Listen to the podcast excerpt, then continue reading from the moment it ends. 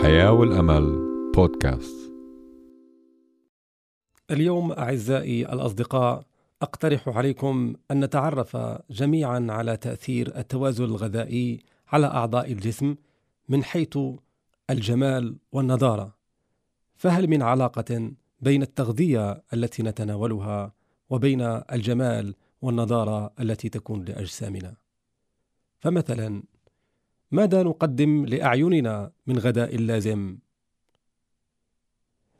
عزيزي المستمع إن عينيك هما المرآة التي تنعكس عليهما حالتك الصحية العامة جسديا ونفسيا.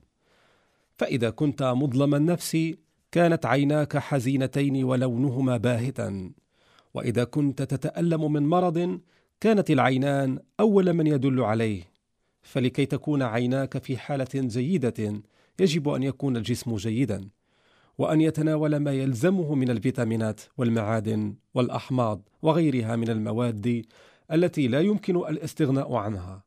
ومما يلاحظ أن أي نقص في هذه المواد يكون له تأثير كبير وسريع في الجسم وفي العين حيث يظهر في اضطراب البصر. إن الدم يجب أن يقدم باستمرار للعيون لذا يجب أن يغذى الدم ليبقى البصر طبيعيا.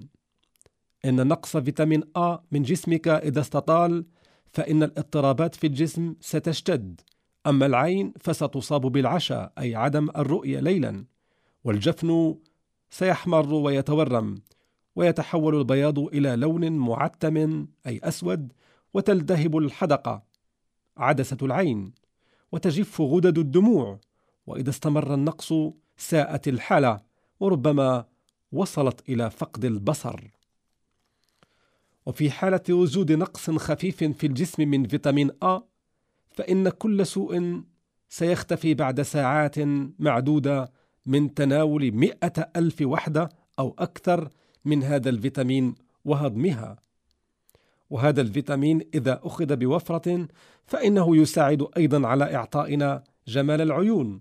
لأنه ينظم عمل الخلايا الداخلية في الجسم حتى تفرز السائل المخاطي الذي يغطي أو الذي يعطي للعيون الدموع والبريق والتألق والسحر.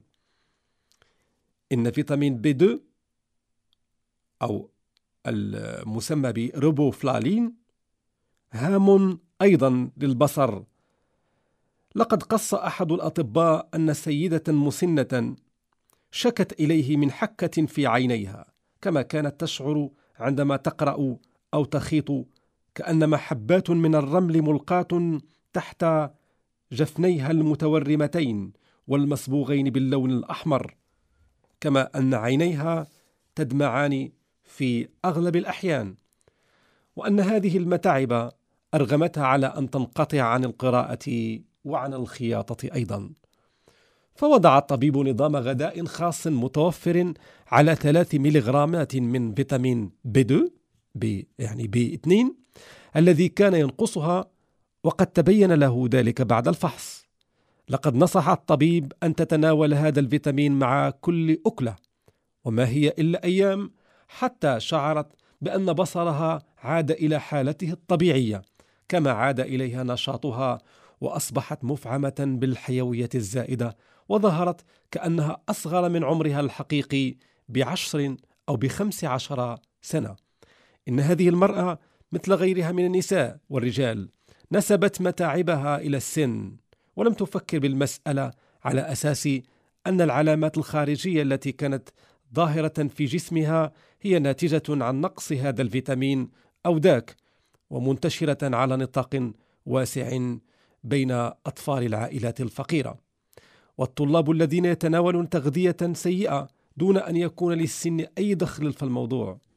وبما أن فيتامين بي 2 أي بي 2 موجود بوفرة في الحليب ومشتقاته وفي الخضروات فإن الذين لا يتناولون من هذه الأطعمة عليهم أن يتحملوا ما يصيب أبصارهم. وللحصول على العيون الجميلة والنظر الجيد جهز طعامك عزيزي المستمع في كل يوم بالأصناف التالية. فواكه أو عصير الفواكه ثلاث ملاعق أو أربع من حبوب القمح بيضة أو بيضتان أضف إليها سمك أو لبن رائب وحليب. فكر دائما وأنت تختار أغذيتك بجمال عينيك وببصرك وليس للوقت الحاضر بل لأجل السنوات القادمة. وأسنانك عزيزي المستمع إنها محتاجة للكالسيوم ومحتاجة أيضا لفيتامين دي. فمن المعلوم أنه أثناء نمو هيكل الجسم تأخذ الأسنان والفكان أكبر جزء من كميات الكالسيوم والفوسفور وفيتامين دي التي يتلقاها الجسم خلال سنوات النمو. وبعد انتهاء هذا التطور تتناول الأسنان حاجتها من الغذاء اليومي. فإذا كانت الحاجة كافية سلمت الأسنان من التآكل وأيضا لحم الأسنان سلمت من الالتهاب وظلت قوية وسالمة مدى الحياة. إن السكر بجميع أشكال استعماله شربات أو معجنات أو سكاكير وبالتأكيد أكبر عدو للأسنان. إن بعض أنواع البكتيريا الموجودة في الفم تحول السكر إلى حمض ويتحد هذا الحمض مع عاج الأسنان وهذا يفتح الباب أمام التسوس. إن العلك نفسه يحوي كثيرا من السكر الكافي لإتلاف الأسنان. إن فيتامين بي لا يستغنى عنه للأسنان وحتى لدى الحيوانات أيضا. فقد ظهر أنها تصاب بنخر الأسنان أي تآكلها بسرعة عندما تحرم من حمض البانتوتينيك وفيتامين سي.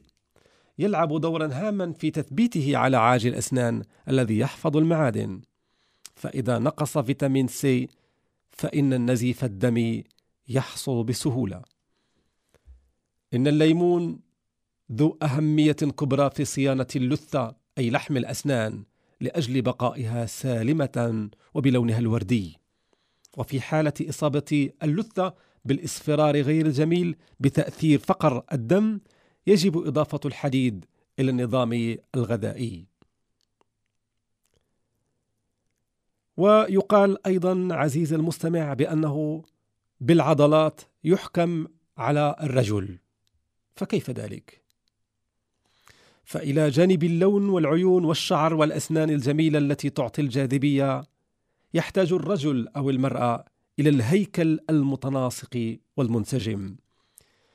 إن الهيئة غير المستقيمة تأتي من سببين هما إما نتيجة نظام غذائي فاسد وإما من وضع طبيعي مختل.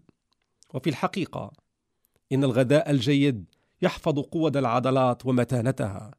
فإذا رأيت عضلاتك رخوة متهلهلة فتناول المواد البروتينية التي تبني العضلات. ومقدار ما تتناوله يجب ألا يقل عن 100 جرام في اليوم. منها 80 من أصل حيواني أي 8 جرام من أصل حيواني كاللحم والبيض والجبن واللبن والرائب. كما تتناول المعادن والفيتامينات التي تساعد في حفظ توتر العضلة أي فتحها وانقباضها. ويمكن هنا الاستعانة باليود والبوتاسيوم والكالسيوم والفوسفور وفيتامين دي وفيتامينات بي بأنواعها التي يجب أن تتوفر في النظام الغذائي. ومن الطبيعي أن التمرين الرياضي يفيد أيضا العضلات. وكل إنسان يجب أن يمارس التمرين مدة عشرين دقيقة في اليوم على الأقل لأجل بسط العضلات وقبضها وخاصة عضلة البطن. إننا ننصح الأمهات اللواتي يحرصن على الجمال وتناسق أجسام أولادهن أن يعطوهم خلال مدة نموهم ما لا يقل عن ألف وحدة من فيتامين دي. واحد. يوميا في الصيف وفي الشتاء وننصحهم أن يعيروا اهتماما كبيرا لزيت كبد الحوت.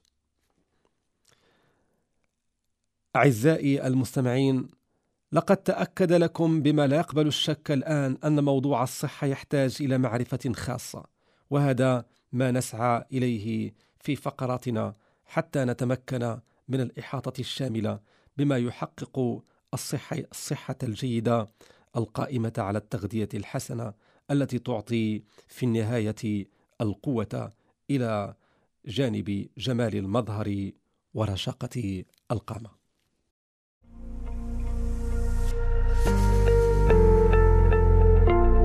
إذاعة صوت الحياة والأمل لحياة أفضل.